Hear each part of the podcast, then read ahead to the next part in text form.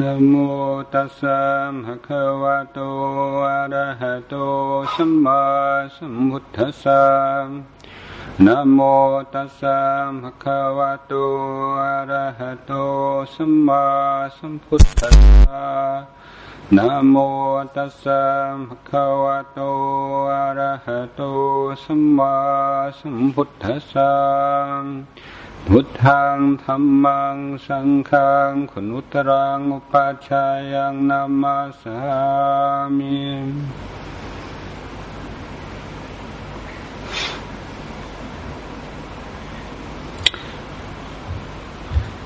วันนี้ถ้าบรรยายเรื่องเรื่องสองคำว่า อัดหรืออัฐะกับพยัญชนะ จะเริ่มด้วยการให้ตัวอย่าง เป็นเรื่องจริง ว่านานแล้วยี่สิบกว่าปีที่แล้วพระรูปหนึ่งเพื่อนอาตมา ได้มีธุระเข้ากรุงเทพท่าน ไปจำวัดทำไปข้างที่วัดที่กรุงเทพที่ถือว่าเข้มงวดตามพระวินัยเป็นพระถึงวัดที่เรียบร้อย วันหนึ่งทำทำมีเรื่องจะต้องปรึกษาพระผู้ใหญ่ทำไปที่ห้องของพระผู้ใหญ่ แต่ท่านเกรงใจกลัวว่าจะเป็นการรบกวนในก่อนที่ ท่านเคาะประตูท่านให้ว่าประตูปิดไม่สนิท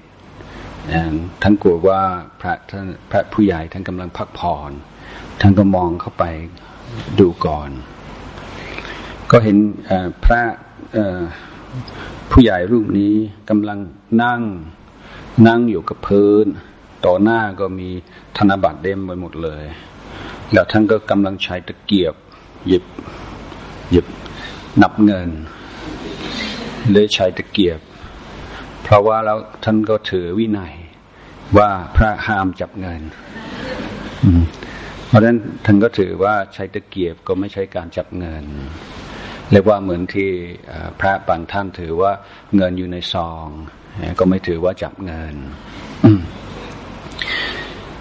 นี่ตามรักวินัยนี่เราเรียกว่ารักษาพยัญชนะแต่ไม่รักษาอัฏฐะ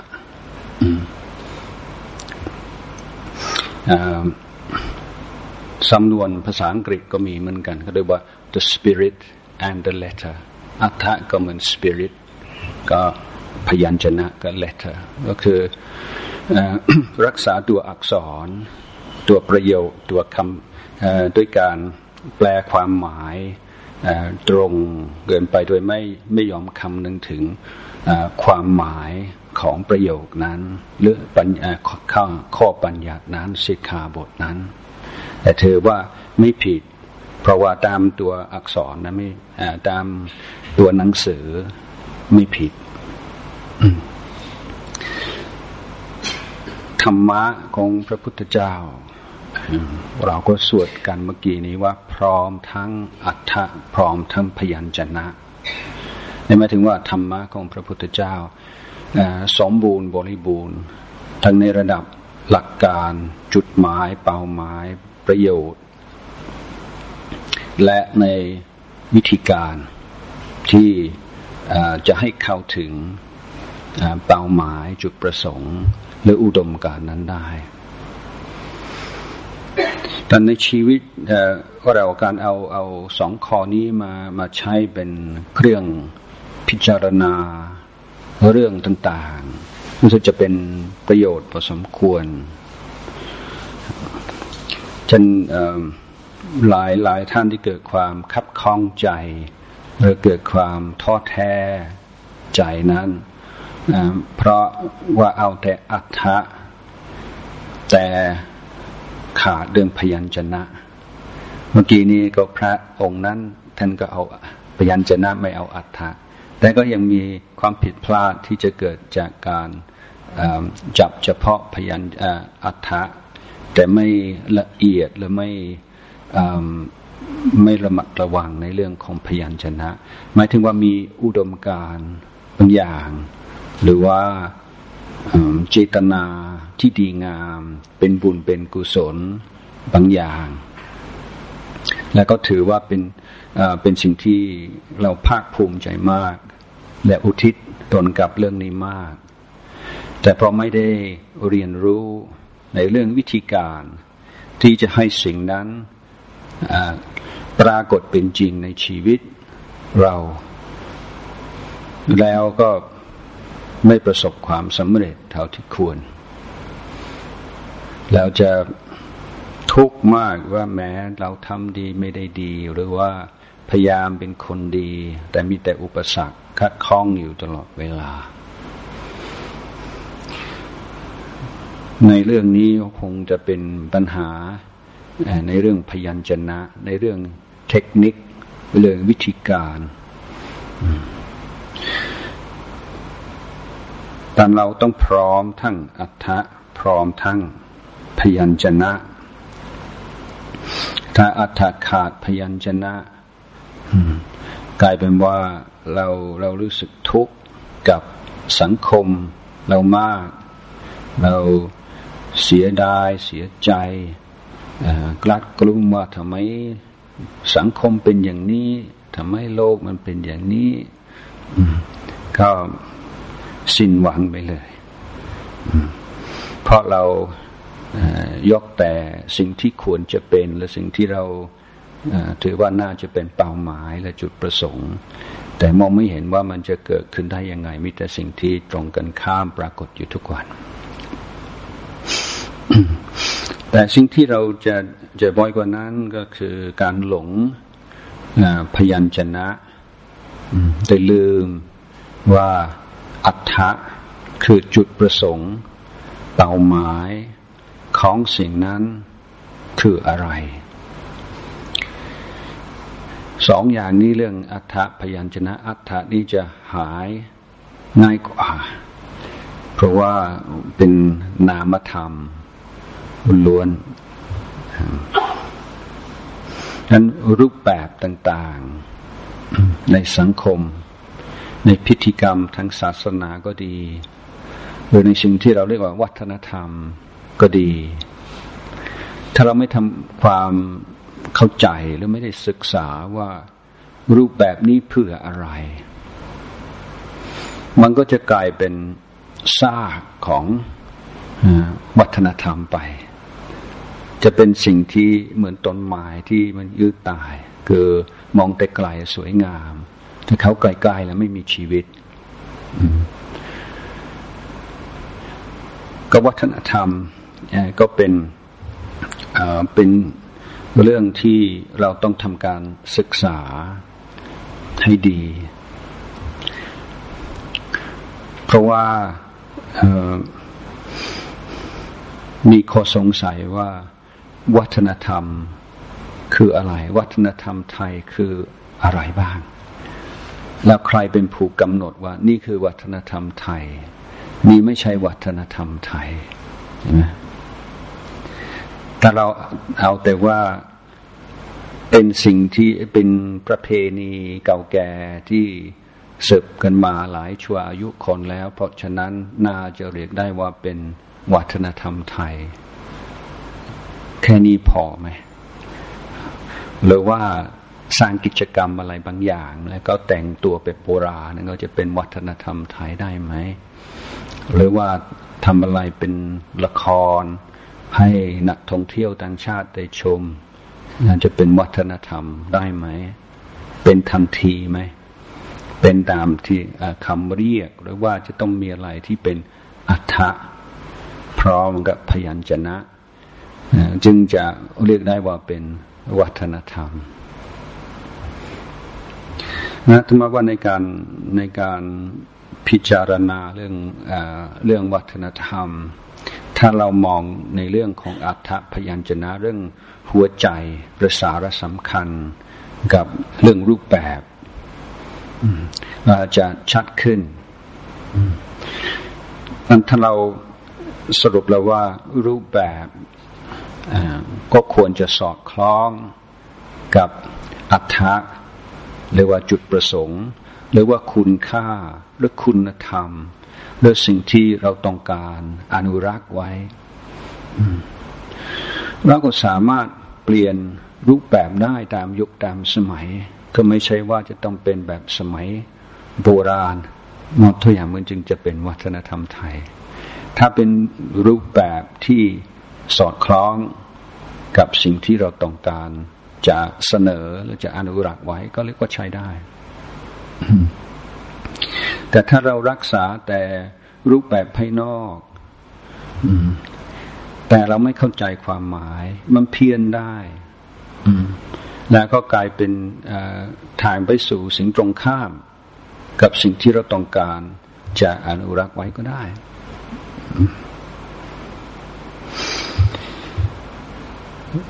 นั้นในในเมืองไทย เรามีวัฒนธรรม หลายวัฒนธรรมเหมือนกันคือวัฒนธรรมทั้งเหนือวัฒนธรรมอีสาน วัฒนธรรมภาคกลาง วัฒนธรรมปักใต้ ก็แต่ละจังหวัดก็ก็จะมีวัฒนธรรมที่ไม่เหมือนกันทีเดียว แล้วก็ไม่จำเป็นต้องเหมือนกัน เพราะเรื่องรูปแบบถ้าหากว่าเป็นรูปแบบที่สอดคล้องกับหลักการเราเรียกว่าใช้ได้ สมมุติว่าเราต้องการจะสนับสนุนและอนุรักษ์ไว้ซึ่งซึ่งความ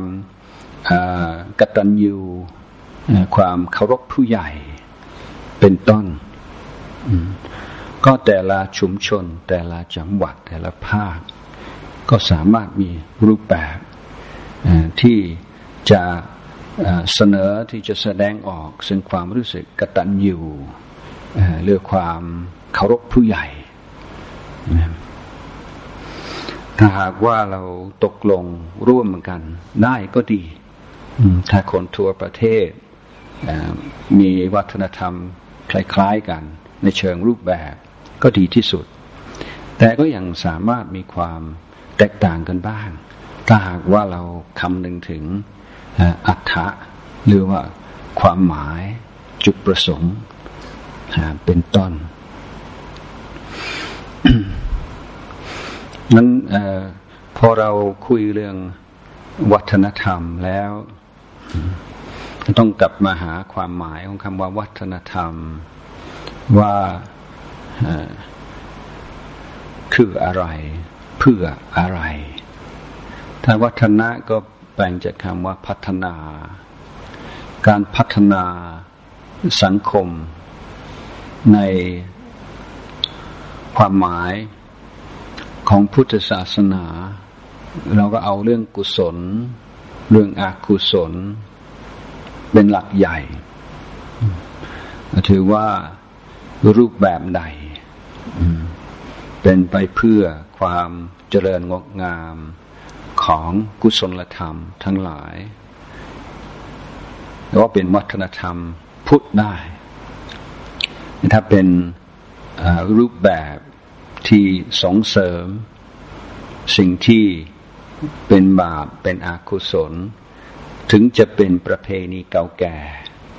ก็ตามเราถือว่าไม่ใช่วัฒนธรรมพุทธได้ทันทีอาจจะงานงานบุญทางอีสานที่ก็มีประเพณีต้อง ฆ่าวัวฆ่าควายเลี้ยงแขกมันเป็นงานบุญบางทีในเรื่องการพวกเด็กสาวๆนี่แย่งกันกินเลือดของควายของของวัวของอะไร มันเป็นเรื่องเออกระเฮฮาของ คนอีสานตั้งแต่โบราณแต่เราถือว่าไม่ไม่น่าจะจะเป็นวัฒนธรรมที่ควรจะอนุรักษ์ไว้ เพราะเมืองไทยก็รับอิทธิพลจากหลายๆศาสนา โดยเฉพาะพุทธพราหมณ์และลัทธิผีก็มีกำลัง นความความเห็นอาตมาถ้าเราอนุรักษ์สนับสนุนส่วนที่เป็นพุทธให้มากเนี่ยก็น่าจะดีดังวัฒนธรรมต่างๆก็เป็นวิธีสอนอนุรักษ์สนับสนุนสัมมาทิฏฐิในสังคมได้ ก็เป็นวิธีที่คนเราจะซึมซับ คำสอนทางศาสนาโดยไม่โดยไม่รู้สึกตัวเป็นเป็นเอง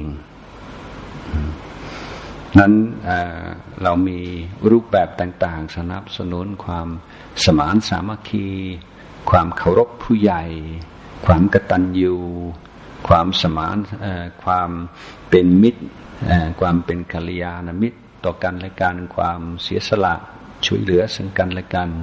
อะไรเป็นต้นนี้ก็เรียกว่าเป็นวัฒนธรรมที่ควรจะอนุรักษ์ไว้ แม้แต่ในครอบครัวแต่ละครอบครัว หรือว่าชุมชน หรือสถาบัน หรือบริษัทเราก็สามารถสร้างวัฒนธรรมเฉพาะขึ้นมาได้ ด้วยรูปแบบต่างๆ คือมนุษย์เราค่อนข้างจะอ่อนแอ ทุกคนก็มีกุศลธรรม อกุศลธรรมอยู่ในใจ และคนส่วนมากคนที่ยังไม่ได้รับการฝึกอบรม อย่างต่อเนื่องอจิตใจอ่อนแอนั้นถ้าอยู่ในสิ่งแวดล้อมที่มีรูปแบบต่างๆ มีกฎระเบียบ มีธรรมเนียม มีข้อตกลงกันที่เอื้อต่อความดี ก็มีโอกาสที่สิ่งที่เป็นบุญเป็นกุศลจะเพิ่มขึ้นจะเข้มแข็งมากขึ้นแล้วเดียวกันถ้าอยู่ในสิ่งแวดล้อมที่เอื้อต่ออกุศล ซึ่งที่เป็นอกุศลก็ได้รับการสนับสนุน อาจจะทับถมสิ่งที่ดีที่งามได้ง่ายเหมือนกันนั้น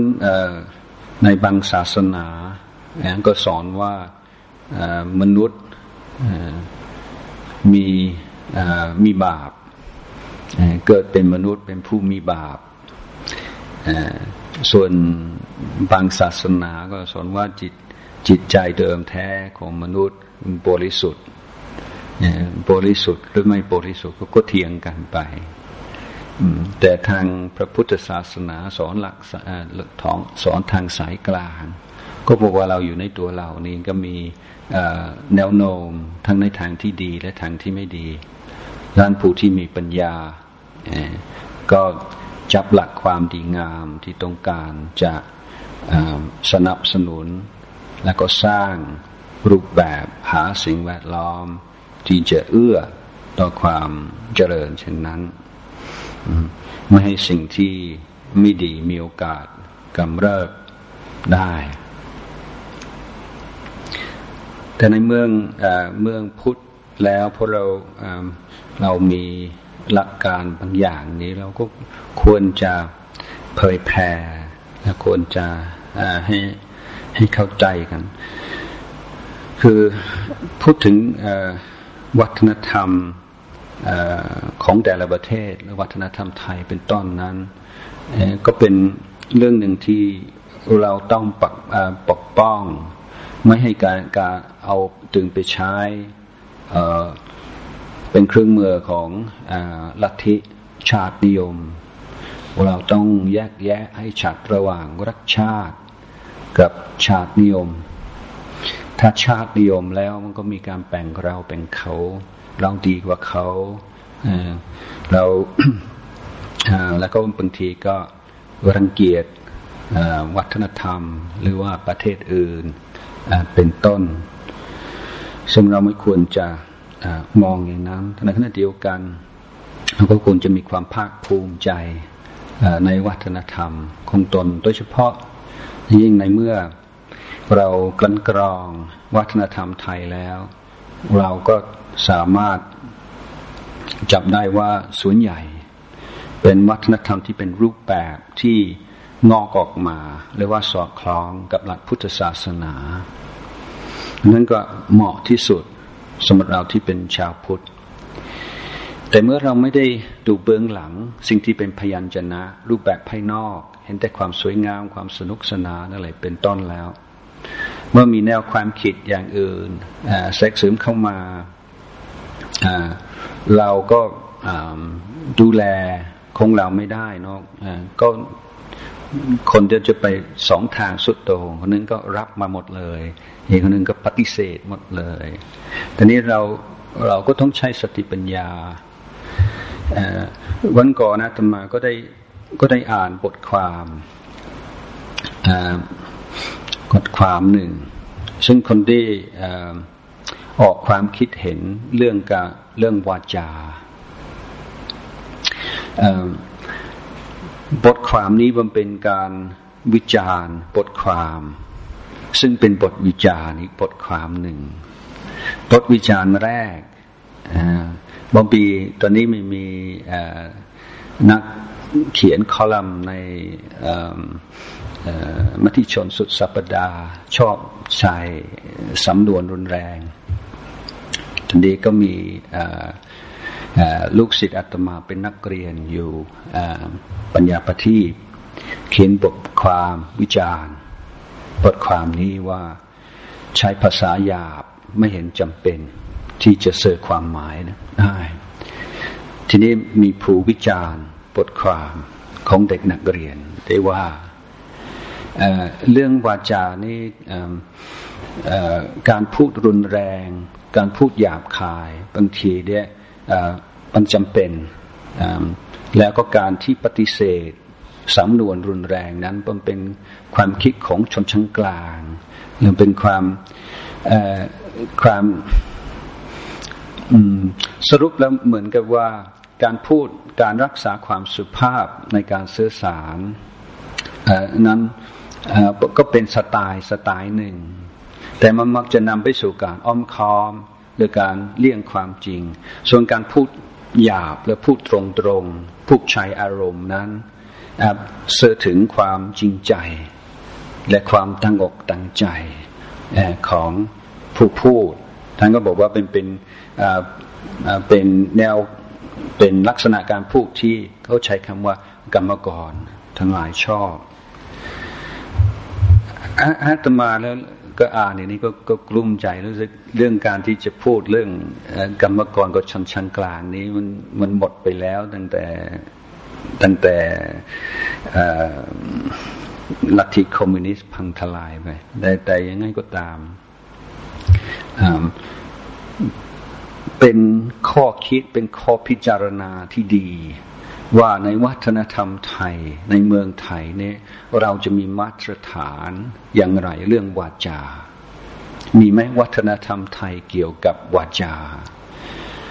ถ้าเราบอกว่าโอ้คนไทยต้องพูดอย่างนี้อย่างนี้พบว่าจริงหรือเปล่า และตั้งแต่เมื่อไหร่ แล้วก็เป็นสิ่งที่ควรจะอนุรักษ์หรือไม่ ทีนี้ถ้าเรามองที่อัฐะที่ว่ากำกีเนี่ยนะคือเป็นแนวความคิดของ ของฝรั่งของตะวันตก ว่าเเราแสดงความจริงใจด้วยคำพูดที่รุนแรงคำพูดคำพูดที่สุภาพนั้นมันก็ไม่เหมาะสมเสมอไป มันก็โยงไปถึงความความคิดแนวความคิดของอารยธรรมตะวันตกอีกข้อหนึ่ง ว่าความโกรธ ความเก่าร้าว เป็นสิ่งที่ไม่ดี แต่มันมีบางกรณีที่สมควรจะรักษาไว้ เช่นเมื่อเราต้องต่อสู้กับความไม่ยุติธรรม ความโกรธ ความแค้น ความเก้าร้าว จะเป็นกำลังในการที่จะสู้กับ เผด็จการสู้กับผู้เอารัดเอาเปรียบเป็นต้น นี่ก็เป็นแนวความคิดที่เราเขารับมาเหมือนกัน แล้วเราก็ต้องสามารถบอกได้ว่าใช่หรือเปล่า ถ้าไม่ใช่ก็เพราะอะไรเห็นไหมนี่คำคำตอบของอาตมาก็คือหนึ่งจะยก ขอคิดขอสังเกตว่าว่า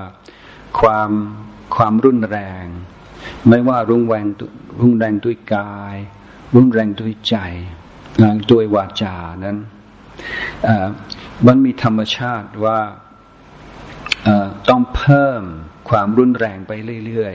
ๆ จึงจะได้ผลเท่าเดิมนั้นถ้าถ้าเราต้องการจะให้คนช็อกทำให้คน ตื่นตัวแล้วก็ผูกคำหยาบที่เขาไม่เคยฟังมาก่อน เขาก็ช็อกมากก็อาจจะฟังตั้งใจฟัง เพราะว่าเขาไม่เคยคิดว่าเราจะพูดหยาบขนาดนั้น แต่ถ้าเราพูดคำหยาบบ่อยๆนานๆเขาเขาก็ชินแล้วพวกเขาก็ไม่ช็อกก็เฉยๆเลยก็ต้องหาคำที่รุนแรงกว่านั้นเพื่อจะได้ได้ได้ปฏิกิริยาเหมือนเดิมใช่ไหมสังเกตไหมว่าทุกวันนี้ที่อเมริกา พวก four letter word เนี่ยพวกพวกต่าง ๆ นี่ที่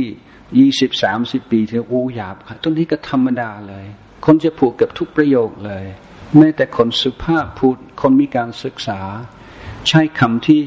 ไม่นานมานี้ ถือว่าในในในสังคมชั้นผู้ดีนี้ไม่มีใครกล้าพูดอย่างนี้ตอนนี้กลายเป็นธรรมดา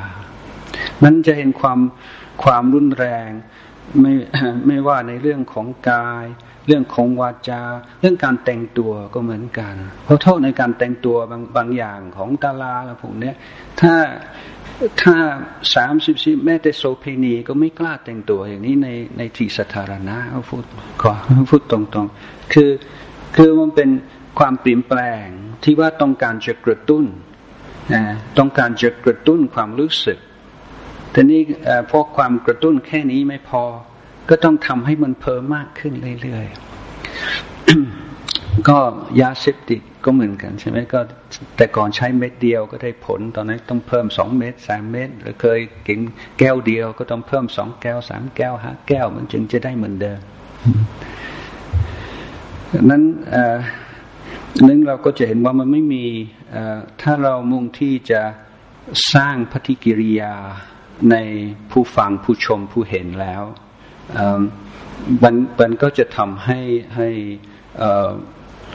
เรารู้สึกตกต่ำไปเรื่อยๆ มาตรฐานต่างๆ ก็ตกลงไปนี่ถ้าเราดูที่อัฏฐะถ้าพยัญชนะคือคำพูดหยาบหรือไม่หยาบนั่นก็เรื่องของพยัญชนะ เรื่องของรูปแบบ ถ้าเราดูเบื้องหลังว่าจุดประสงค์ทาง ทางพุทธศาสนาว่าเราเราต้องการใช้คำพูดในในทางที่ไม่กระทบกระแทกเพื่อต้องการจะรักษาบรรยากาศที่จะให้เกิดการสื่อสารที่มีคุณภาพ การสื่อสารที่ดี คือถ้าเรามีอารมณ์ โกรธแค้น น้อยใจ รู้สึกถูกศพประมาทถูกเขาว่า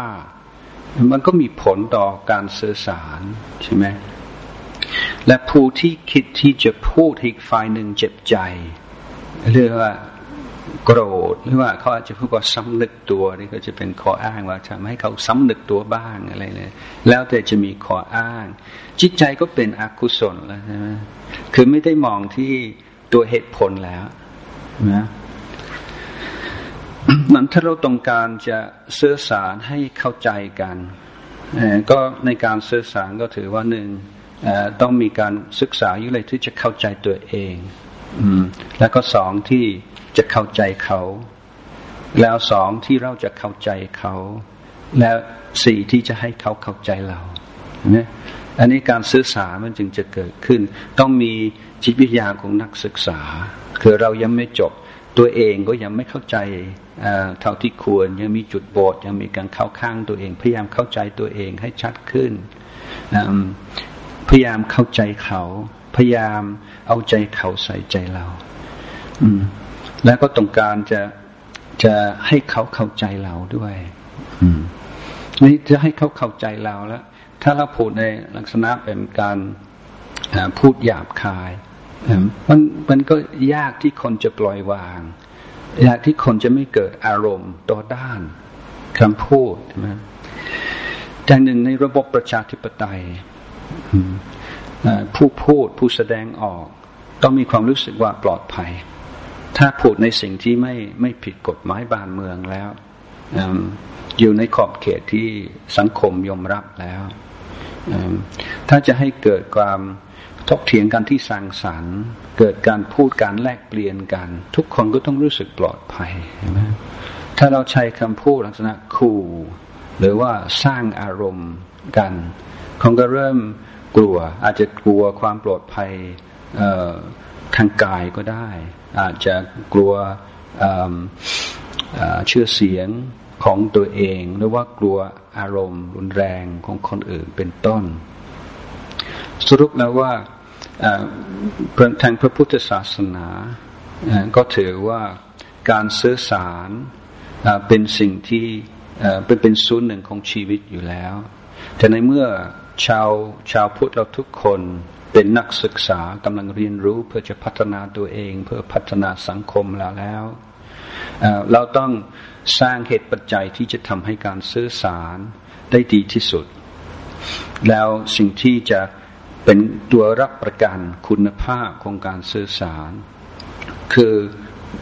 เราก็พูดให้เป็นสุภาษิตเป็นมงคลชีวิต พูดแต่ความจริง ความจริงที่เป็นประโยชน์ ทุกกาลเทศะพูดด้วยความวังดี พูดอย่างสุภาพอ่อนโยน นั้นความการการพูดอย่างสุภาพ ไม่ใช่สไตล์ ไม่ใช่เอกลักษณ์ของ ชนชั้นใดชั้นหนึ่งในสังคม แต่มันเป็นสไตล์ของภูมิสติปัญญาที่ที่เข้าใจทั้งอัดทั้งพยัญชนะ ทั้งว่าพูดเพื่ออะไร และเมื่อมีเป้าหมายในการพูดก็ควรจะพูดอย่างไร เราจึงจะได้ผล โดยถือว่าการพูดไปกระตุ้น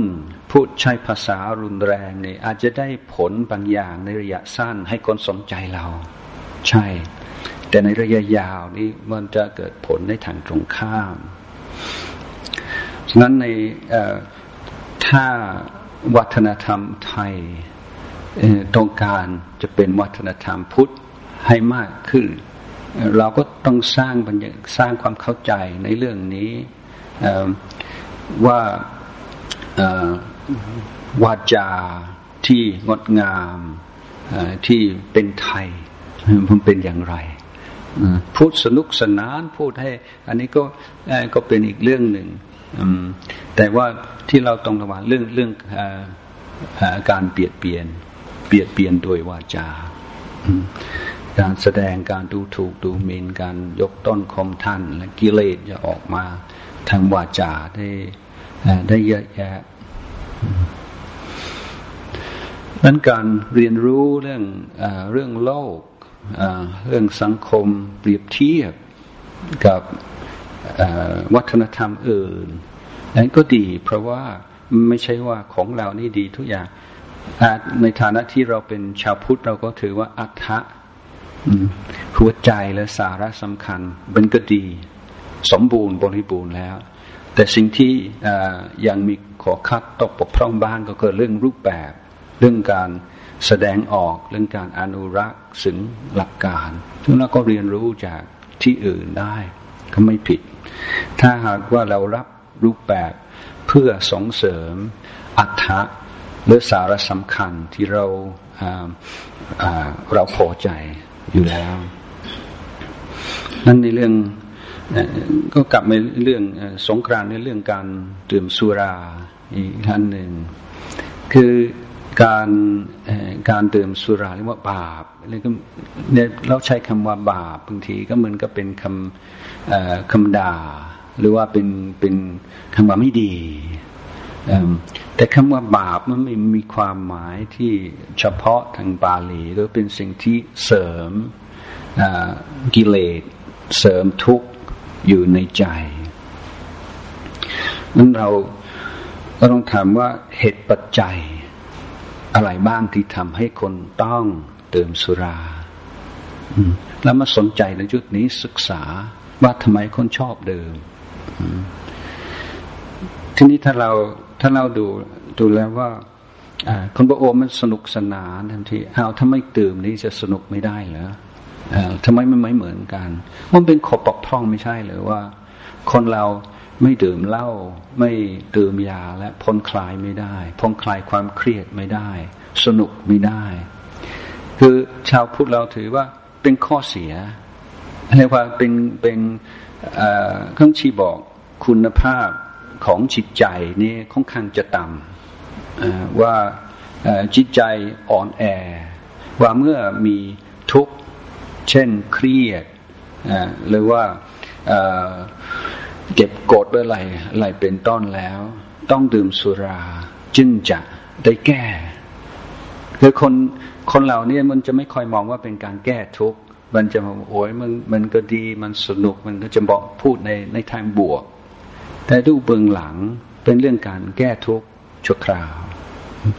แก้ทุกข์ชั่วคราวแล้วก็เห็นใจคนไม่อยากเป็นทุกข์แม้แต่เล็กน้อยเราก็เห็นอกเห็นใจ แต่ การพระเราก็มีข้อข้อคิดหรือข้อพิจารณาฝากไว้แล้วว่า ในระยะยาวเนี่ย ถ้าเราไม่แก้ที่ตอนเหตุ แต่เพียงแต่เลี่ยงด้วยด้วยยาด้วยเนี่ย มันมันจะดีเหรอ มันจะดีที่สุด นี่เรามนุษย์ทุกวันนี้เนี่ยอ่อนแอมากถ้าดูจาก อเมริกา อเมริกาเนี่ยมี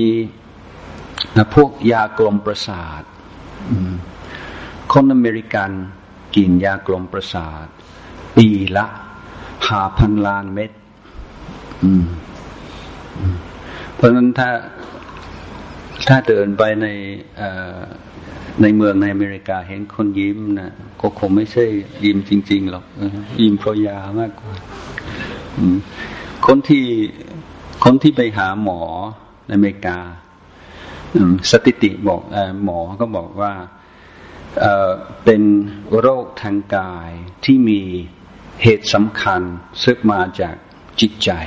ทั้งแปดสิบเปอร์เซ็นต์เด็กอายุเก้าถึงสิบหกขวบ ที่มีโรคจิตที่ตามทฤษฎีของ จิตแพทย์หนึ่งในห้านั้นเราเราดูสถิติเรื่องการเรื่องการติดยาเสพติดเรื่องอการกินเหล้าก็ดี เรื่องโรคจิต โรคประสาทก็ดีถึงว่าอย่างไรถึงแม้ว่าอเมริกาและโลกตะวันตกมีมีอะไรดี ๆ ไว้เยอะ ต้องยอมรับว่าเรื่องทางจิตใจเนี่ย ไม่ประสบความสำเร็จ ล้มเหลวฉะนั้นในในเรื่องคุณค่าต่างๆ แนวความคิดต่างๆ ที่มาจากตะวันตกเราต้องระมัดระวังมาก เพราะว่าหลายสิ่งหลายอย่างไม่ไม่เอื้อต่อสุขภาพจิต ไม่เอื้อต่อคุณภาพจิต ชาวตะวันตกนี่จะเก่งในเรื่องวัตถุมากเทคโนโลยีและสุดยอดไม่ว่าอะไร แต่ไรที่เกี่ยวกับธรรมชาติของจิตใจ ในสิ่งที่จะบำรุงความสุขความเจริญภายในเนี่ยชาวตะวันตกนี่สอบตกตลอดไม่รู้กี่พันปีนั้นเราเราก็มีฐานที่ดีมาก แต่เราต้องเข้าถึงหลักที่เรียกว่าอัฏฐะแล้วก็คอยหา คอยสร้าง คอยเสริม คอยอดูแลอนุรักษ์ สิ่งที่เป็นรูปแบบ เพราะการการสอนธรรมะเนี่ยเราก็รู้ว่าคนที่เข้าวัดส่วนมากเขาก็ดีอยู่แล้ว ปัญหาคนที่ไม่เข้าฉะนั้นถ้าการสอนธรรมะ จะจบเฉพาะแค่การเข้าวัดเข้าวาและอ่านหนังสือธรรมะสังคมในส่วนรวมนี้ก็คงคงยากดังเราก็ต้องพยายามไม่ว่าในเรื่องของกฎหมายธรรมเนียมประเพณีต่างๆ สิ่งที่เป็นวัฒนธรรม ให้เป็นวัฒนธรรมให้เป็นมาตรฐานที่ทำให้ให้คนมีฐานที่พร้อมที่จะ ก้าวหน้าในธรรมได้ในเมื่อไหร่ เกิดศรัทธาและเกิดความพร้อมคือคือในอดีตที่ผ่านมา อย่างน้อยในในในในทางอีสานที่อาตมาเคยอยู่นะแม้แต่แม้แต่คนไม่เข้าวัดก็ก็ยังมีสัมมาทิฏฐิพอสมควรเพียงแต่ว่าเขาเองก็ยังไม่พร้อมหรือยังยังยังไม่ยอม แต่ถ้าถ้าเมื่อไหร่เนี่ย มิจฉาทิฏฐิเข้ามาครอบงำแล้วแล้วก็แนวความคิดว่าความสุขอยู่ตรงไหน ความทุกข์ยังไง ความสำเร็จคืออะไร มันก็เพี้ยนไปเนื้อสังคมเราก็จะแตกแยกมันก็จะเป็นปัญหา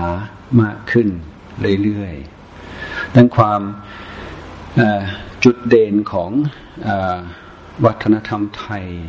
ที่ผ่านมา ที่สอดคล้องกับหลักพุทธ แล้วก็การที่เราไม่แบ่งแยก ไม่รังเกียจไม่ไม่ดูถูกคนที่มีความเชื่อถือไม่เหมือนกับเรา แนวความคิดไม่เหมือนกับเรา ก็ดูพฤติกรรมของชาวพุทธต่อศาสนาอื่น ศาสนาคริสต์ศาสนาอิสลามเนี่ยไม่มีที่ไหนในโลกที่จะงดงามที่จะดี แม้แต่การคิดที่จะ ขอให้เขาเปลี่ยนศาสนาให้นับถือเหมือนกับพวกเราไม่เคยคิดเลยอันนี้ก็เป็นวุฒิภาวะของสังคมไทยในแน่ในในแง่ของอทิฏฐิในเรื่องการปฏิบัติต่ออศาสนา แล้วก็เป็นสิ่งที่เราเราควรจะจับไว้แล้วสร้างความภาคภูมิใจไว้ในเรื่องนี้ แล้วระมัดระวังเพราะว่าในสองสามปีสามสี่ปีที่ผ่านมา มันก็มีเรื่องการแบ่งแยกใช่ไหมว่าสีนั้นสีนี้พวกเราพวกเขา อันนี้ก็ก็จะขอเสนอว่า นี่มันเป็นความความคิดที่ผิดกับวัฒนธรรมไทยนะที่เราถือว่าเราเป็นเพื่อนเกิดแก่เจ็บตายสันกันและกันยังไงก็เป็นคนไทยด้วยกันเป็นพี่เป็นน้องกันเห็นไหม ดังถ้าเราพยายามจะยกคุณธรรม และสิ่งที่เป็นหัวใจ และสาระสำคัญของวัฒนธรรมไทยที่เราพอใจที่เราภูมิใจ เอามาเอามาเผยแผ่เป็นมาตรฐาน ก็มีหวังว่าแม้แต่ในกลุ่มคนไม่เข้าวัด หรือกลุ่มที่ที่ยังไม่สนใจพุทธศาสนา อย่างน้อยก็ก็จะมีความรู้สึกว่า เออ เป็นอย่างนี้มันไม่เหมาะแล้ว เราเป็นคนไทยแล้วไม่ทำอย่างนั้น อืมฉะนั้นมันมันก็มีอย่างนี้หลายหลายเรื่อง เช่นการปฏิบัติต่อผู้ใหญ่ การปฏิบัติต่อคุณพ่อคุณแม่คนไทยไปไปไปเห็นต่างประเทศก็ไม่ประทับใจไง เราก็จะไม่ทำอย่างนั้นกับผู้สูงอายุ นั้นแต่ก็ทำให้ ให้ก็ทำมีผลต่อพฤติกรรม คนไทยไปต่างประเทศ แล้วได้เงินเดือนมาก็ส่งมาให้คุณพ่อคุณแม่เป็นเป็นประจำอันนี้ก็เป็นจุดดีจุดเด่นของของคนไทยเหมือนกันนั้นวันนี้ก็ได้คุยเรื่องเรื่องวัฒนธรรม เรื่องธรรมระดับสังคม เรื่องการที่เราเข้าถึงคุณธรรม ต่างๆ ที่เราต้องการจะเชิดชูแล้วเราก็เราอนุรักษ์แล้วก็ส่งเสริมสิ่งที่เป็นรูปแบบสิ่งที่เป็นธรรมเนียมประเพณีต่างๆ ที่สอดคล้อง โดยไม่หลงอยู่ที่ตัวรูปแบบ มีนานมาแล้วมีอาจารย์ อาจารย์เซนรูปหนึ่งท่านเลี้ยงแมว เวลาท่านเขาไปทำวัดเช้าทำวัดเย็นก็มีปัญหาว่า แมวจะไปจับของจะไปทำให้อะไรก็อยู่ในห้องอาจารย์มันเสีย ก็เลยตกลงให้เอาเอาแมวเข้าไปในในศาลา เวลาทำวัดเช้าทำวัดเย็น